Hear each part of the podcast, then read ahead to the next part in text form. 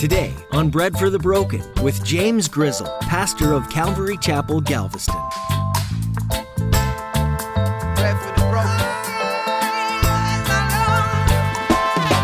These things grab hold of our attention and we just throw ourselves completely towards these other things. If we're honest with ourselves, where we find ourselves down the road is we're bitter, we're angry, there's no joy within our lives anymore. It's because we've turned our backs on the Lord. This is a reality for us, even as Christians to this day. We're not exempt from this or immune from this. We still need to keep our eyes on the Lord. We need to remain faithful and loyal to Him. When we're fixated on something, it can be very hard to change our mind on what could be better. Today, Pastor James talks about how sometimes we can be so fixated on something that we disregard God. When we do that, we become bitter at God and frustrated that we can't get what we want. What is something that you're fixated on? It might be time to give that up and to ask God to do His will. God is willing to help you if you'll allow Him in.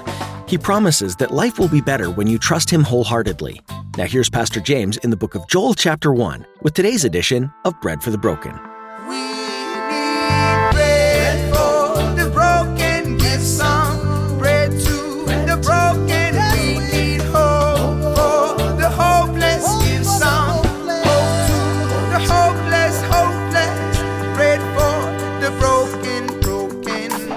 Just some background information concerning Joel. We don't know too much about this guy at all. We know the name of his dad and roughly maybe the time frame in which these events or this letter was written. Uh, and the best guesses are probably around 830 BC, possibly 750 BC during the reign of King Uzziah. But, you know, we, we don't know. And, and there's not a lot about Joel himself within this book. Like I said, we just have the name of his dad. Um, but the point of the whole book of Joel is not himself, it's actually the Lord. And he's actually writing from coming out of a national, so to speak, uh, concerning the southern tribes of Judah, this national, natural kind of disaster that had just happened. And the Lord has speak, had spoken to Joel through that event to give him a heads up of what was to come. And, and with that, we, we still are waiting on some of these events to unfold within our lifetime, uh, if that's the way that the Lord wants to work this thing out. But so, chapter one, um, chapter one is going to break down into this, this event that has happened. It's a locust invasion, is what it is. And he's going to use this immediate judgment of God, okay, because it was a, a judgment uh, of God on his people for their rebellion against him. They had turned their backs on him and we're continually bowing down to false idols, these gods, lowercase g, um, that they were able to craft with their own hands, right? Stone images, wooden images, things like that. Uh, and if you can make your God with your hands, it's not a real God. Uh, it's not a real God, okay? So if, if God can be made by us, it, it's not powerful enough to do anything for you, right? So we want God Almighty, and God Almighty has invited us into this relationship with Him, and He's done all the work, and all He asks is for, well, really our, our allegiance to Him, our devotion, our dedication to Him. So uh, He's going to use this immediate judgment as an illustration of the ultimate judgment concerning the day of the Lord. That's a, a phrase we'll hear repeated throughout this letter, these three chapters the day of the Lord, the day of the Lord. The day of the Lord is always signifying um, really his return, his judgment, and, and all that good stuff. So let's look at this. Chapter 1, verse 1 The Lord gave this message to Joel, the son of uh, Pethuel. Pethuel, I don't know. Uh, that's, I don't know, that's uh, how you properly say his name, but there you go. Um, I, I, do want to mention Joel. Joel or Joel uh, is uh, his name means Jehovah is God. Okay, it says, This message came to Joel. It said, Hear this, you leaders of the people. Listen, all you who live in the land. In all your history, has anything like this happened before? Tell your children about, about it in the years to come, and let your children tell their children. Pass down the story from generation to generation. So they just experienced a once in a lifetime cataclysmic event uh, that none of them had ever experienced before. And what Joel is saying is, he's like, think about it. Has anything like this ever happened to this degree before? And really, Joel is trying to implant this into their hearts that be reminded of this. This is a cause and effect type scenario that we've just we just walked into. Because they turned their back on God, he has allowed these locusts to come and to completely devastate their land, stripping them of all vegetation, all food, all I mean everything. And they had never seen anything to this degree before. And Joel is pleading with them, so to speak, of don't forget this. Do not forget about this. And don't forget the why. All right? Why did this happen? This happened because of our rebellion. Verse 4, he, goes into these, a description of these locusts. It says, After the cutting locust finished eating the crops, after the swarming locust took what was left, after them came the hopping locusts, and then the stripping locusts, right? So this is this isn't four different types of locusts, although there are over 90 varieties of locusts. This is four different stages of growth with these locusts, meaning that uh, when they showed up, the time had passed from the, the day that they had shown up to where they'd eaten their fill. Uh, and you, you just see this life cycle, so to speak, of these locusts. So it's not four different types of locusts. Uh, really, it's, it's signifying that these are the four different growth stages of the locust, uh, meaning that they were there for a while, right?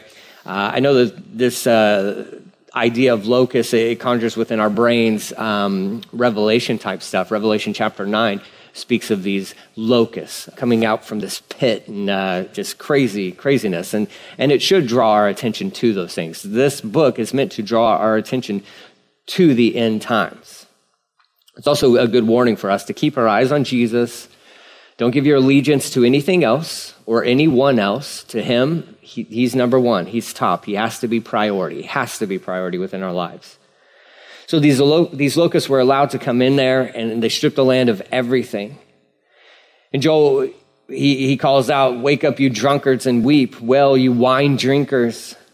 All the grapes are ruined all your sweet wine is gone. No more, there's no more alcohol. There's no more wine. There's, they've lost all the, the drunkards, what they've hold on to, what they've, uh, the thing that brings them uh, temporary satisfaction and relief and from their pain and all, all the stuff. Like that's been decimated. It's been taken away. A vast army of locusts has invaded my land, a terrible army, too numerous to count. Its teeth are like lion's teeth, its fangs are like those of a lioness. It has destroyed my grapes and ruined my fig trees, stripping their bark and destroying it, leaving the branches white and bare. So please understand that this is the Lord speaking to his people and saying, It's because of your sins that I've allowed these locusts to come in, and they have decimated not your land, but my land. Not your grapes, but my grapes. Not your fig trees, but my fig trees. The land belongs to God. And he takes no delight in really having to, to punish his people, and it affects his, his land. The Israelites are mainly just managers in one sense. They were given this land to occupy it and to cultivate it, but it never really belonged to them, it belonged to God and all the things within it belonged to the Lord. And it was their actions that caused the devastation. But God had to, he, he chastens the ones he loves, right? He has to correct those, his kids, when they're out of line. Verse 8, it says, Weep like a bride dressed in black, mourning the death of her husband, for there is no grain or wine to offer at the temple of the Lord. So the priests are in mourning, the ministers of the Lord are weeping, the fields are ruined. The land is stripped bare, the grain is destroyed, the grapes are shriveled, the olive oil is gone. Despair, all you farmers. Wail, all you vine growers. Weep because the wheat and barley, all the crops of the field are ruined.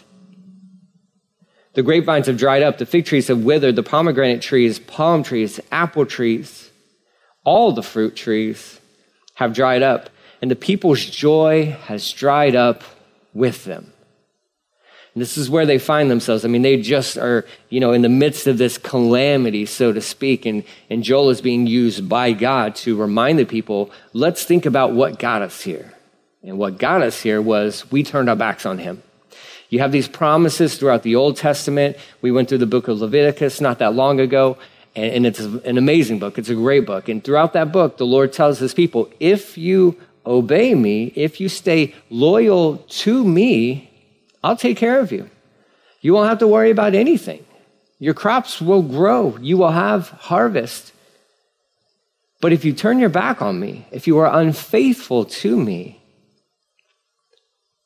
then seasons of drought and famine will be an effect of that, will be a result of that.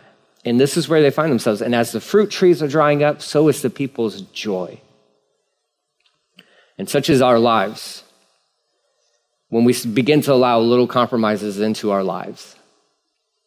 And it won't take long before that uh, moments of, you know, just harvest and, and feeling blessed in abundance by God that we allow these little compromises to come in and these things grab hold of our attention and we just throw ourselves completely towards these other things. If we're honest with ourselves, where we find ourselves down the road is we're bitter, we're angry, there's no joy within our lives anymore. It's because we've turned our backs on the Lord. This is a reality for us, even as Christians to this day.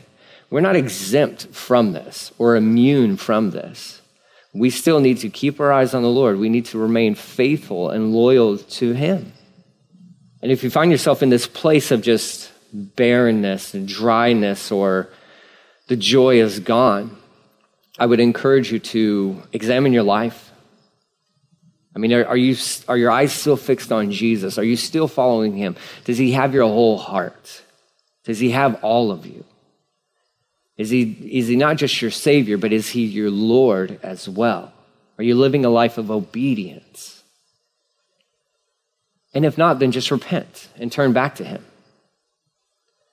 There are times in our Christian walks where we, we go through these wilderness experiences, and it's not a result of sin. It's actually a, a training ground that the Lord allows us to go through. And that's, we're not talking about that. The, the place where the, the people of the southern kingdom of Israel find themselves is a direct result of sin and rebellion. The joy has departed from them because they've turned their backs on God and they're experiencing a little bit of correction from him. But this is the effects of sin. Verse 13 Dress yourselves in burlap and weep, you priests, well, you who, des- who serve before the altar.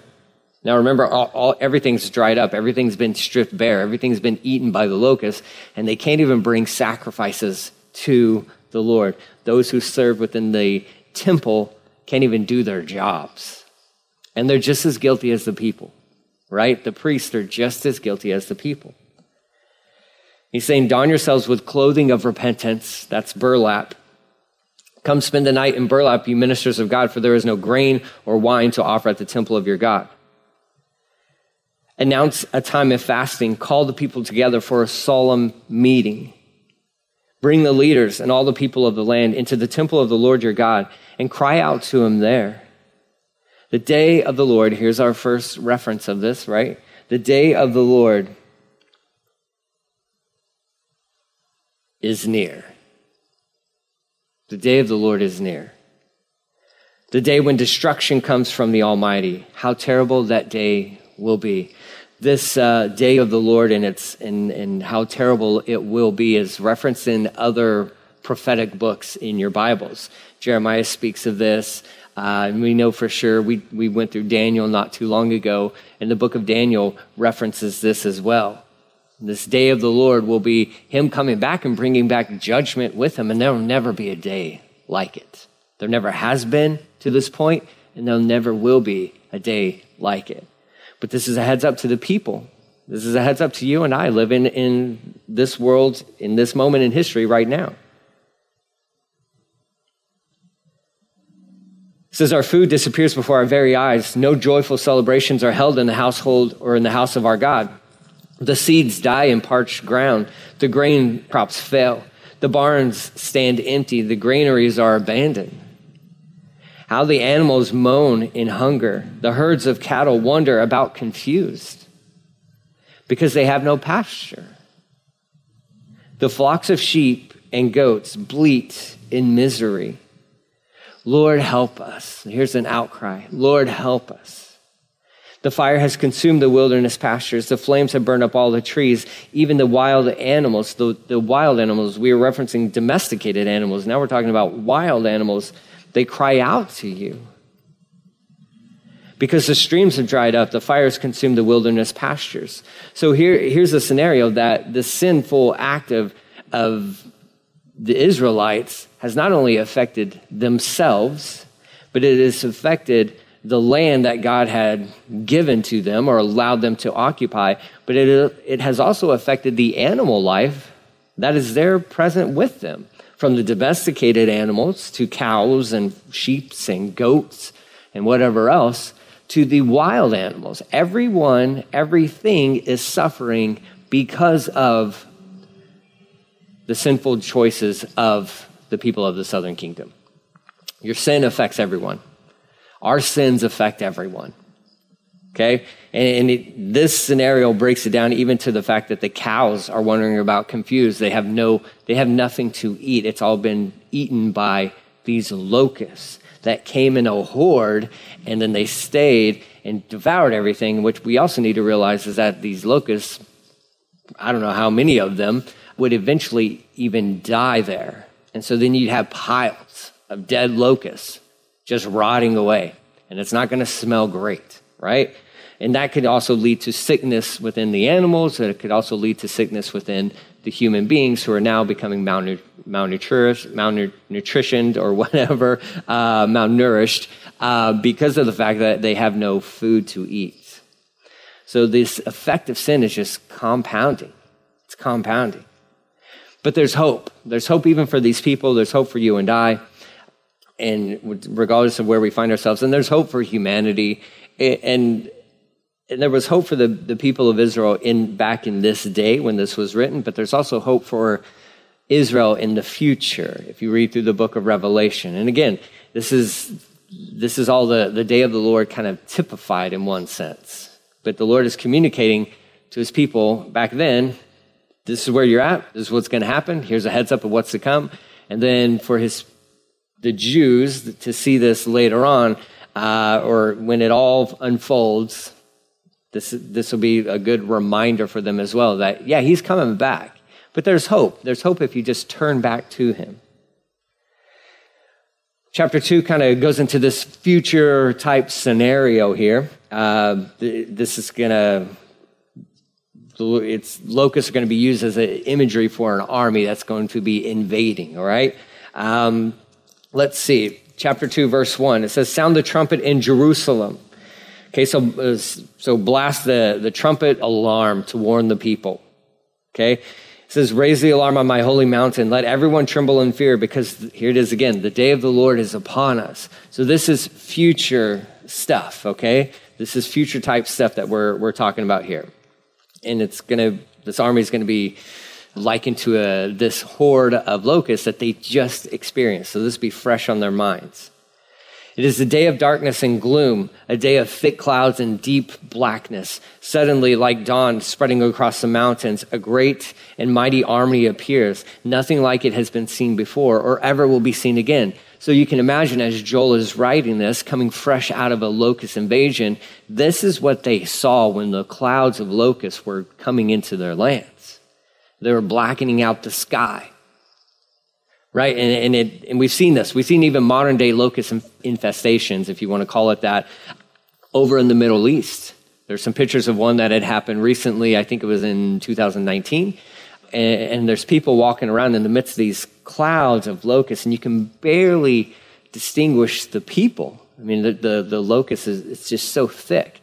This is what they have this imagery fresh on, in Joel does for sure, fresh on his mind as he's writing these future things about a, an, an army that will invade. Okay? So it says, he goes on to say, uh, verse 3 fire burns in front of them and flames follow after them. Ahead of them, the land lies as beautiful as the Garden of Eden, right? But behind them, nothing but desolation. So they are destroying everything in their path. Not one thing escapes. They look like horses. They charge forward like war horses. Look at them as they leap along the mountaintops. Listen to the noise they make. We kind of have this noise going right now because the motorcycle rally, Lone Star Rally 2022, is happening right now on our island. And you have like some 400,000 bikers uh, everywhere on this island. You may even catch some of it through the recording. Um, but they are everywhere. And that's like, that's the, kind of the sound, right? You just, it's just everywhere. And you hear them coming from miles away. This is what Joel is, is describing here. He says you can hear them, the noise they make, like a rumbling of chariots or a rumbling of Harley Davidsons, right? Uh, like the roar of a fire or a roar of fire sweeping across the field of stubble, or like mighty army, a mighty army moving into battle. So this is the, description of this invading army, but it's not an army of locusts, nor is it an army of bikers. those are nice guys. We love those guys. Um, this, is a, this is an army of nations, uh, a very powerful army of nations that it's going to be sweeping into Israel from the north. Now, what's fascinating about this is you have a reference found in Ezekiel chapter 38. Uh, and I'm going to read that to you guys real fast. Ezekiel 38 15 says, You will come from your homeland in the distant north with your vast cavalry and your mighty army, and you will attack my people Israel. This is a prophecy from God through the prophet Ezekiel concerning end time stuff, right?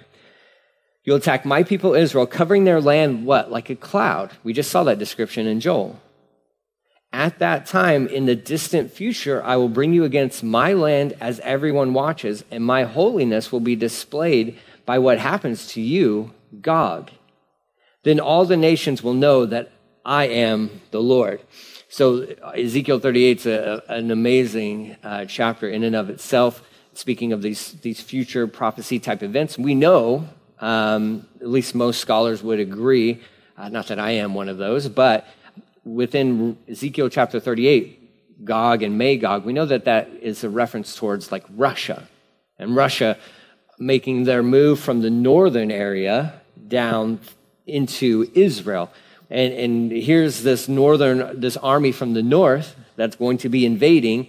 And Joel kind of echoes exactly what, what Ezekiel chapter 38 is referencing there in the description of this army. Verse 6, it says, Fear grips, grips all the people. Every face grows pale with terror. The attackers march like warriors and scale city walls like soldiers. Straight forward they march, never breaking rank. Well organized, well organized army. They never jostle each other. Each moves in exactly the right position. They break through defenses without missing a step. They swarm over the city run along its walls, and enter all the houses, climbing like thieves through the windows. The earth quakes as they advance. This is speaking of a, a, just a vast army. The heavens tremble, the sun and moon grow dark, and the stars no longer shine. So you, you can imagine if you were in the midst of a locust invasion, and there are so many of them that they would, I mean, just everywhere surrounding you at all times. They would, they would black out the sun. And in the nighttime, the, the moon would not be visible at all. You wouldn't see any stars either because they're all encompassing. That means just everywhere. This is what this army, this uh, army of probably more than just one nation, but this army will be like invading in Israel. They will have this feeling of like we're completely surrounded.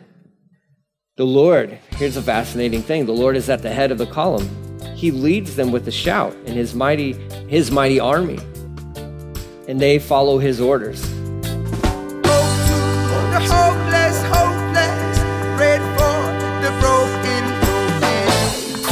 Thanks for joining us today on Bread for the Broken with Pastor James Grizzle. We're currently in a series called Major Messages from the Minor Prophets. Don't let the word minor fool you. Normally, its definition is widely known as not important, but that's not the case here. Many men from days of old spoke about the faithfulness of Jesus and his power to bring wayward souls back to him. Despite all of their poor choices, Jesus used different prophets to speak the saving truth of his righteousness into their lives. If you liked what you heard today, you have an opportunity to share it with others by making a donation to this ministry at breadforthebroken.com. Once you're there, simply click on the donation tab. Feel free to explore other teachings by Pastor James as well. Bread for the Broken is a ministry out of Calvary Galveston. If you're looking for a church that you can call home, or you simply want to connect and pray with somebody, we'd love to be that for you. You can get in touch with us by filling out the contact form at our website, breadforthebroken.com. Interested in visiting us at one of our services? Well, you have two options available to you Sundays at 10 a.m. or Thursday evenings at 7 p.m. If you can't get there, we invite you to use our Facebook live stream. We'd love to connect with you because there's hope and healing in Jesus. Our time is up for today's edition, but we'd encourage you to tune in next time to hear more about these prophets that had major messages from God. Join us for more wisdom that comes from the Word of God right here on Bread for the Broken. Picture of you,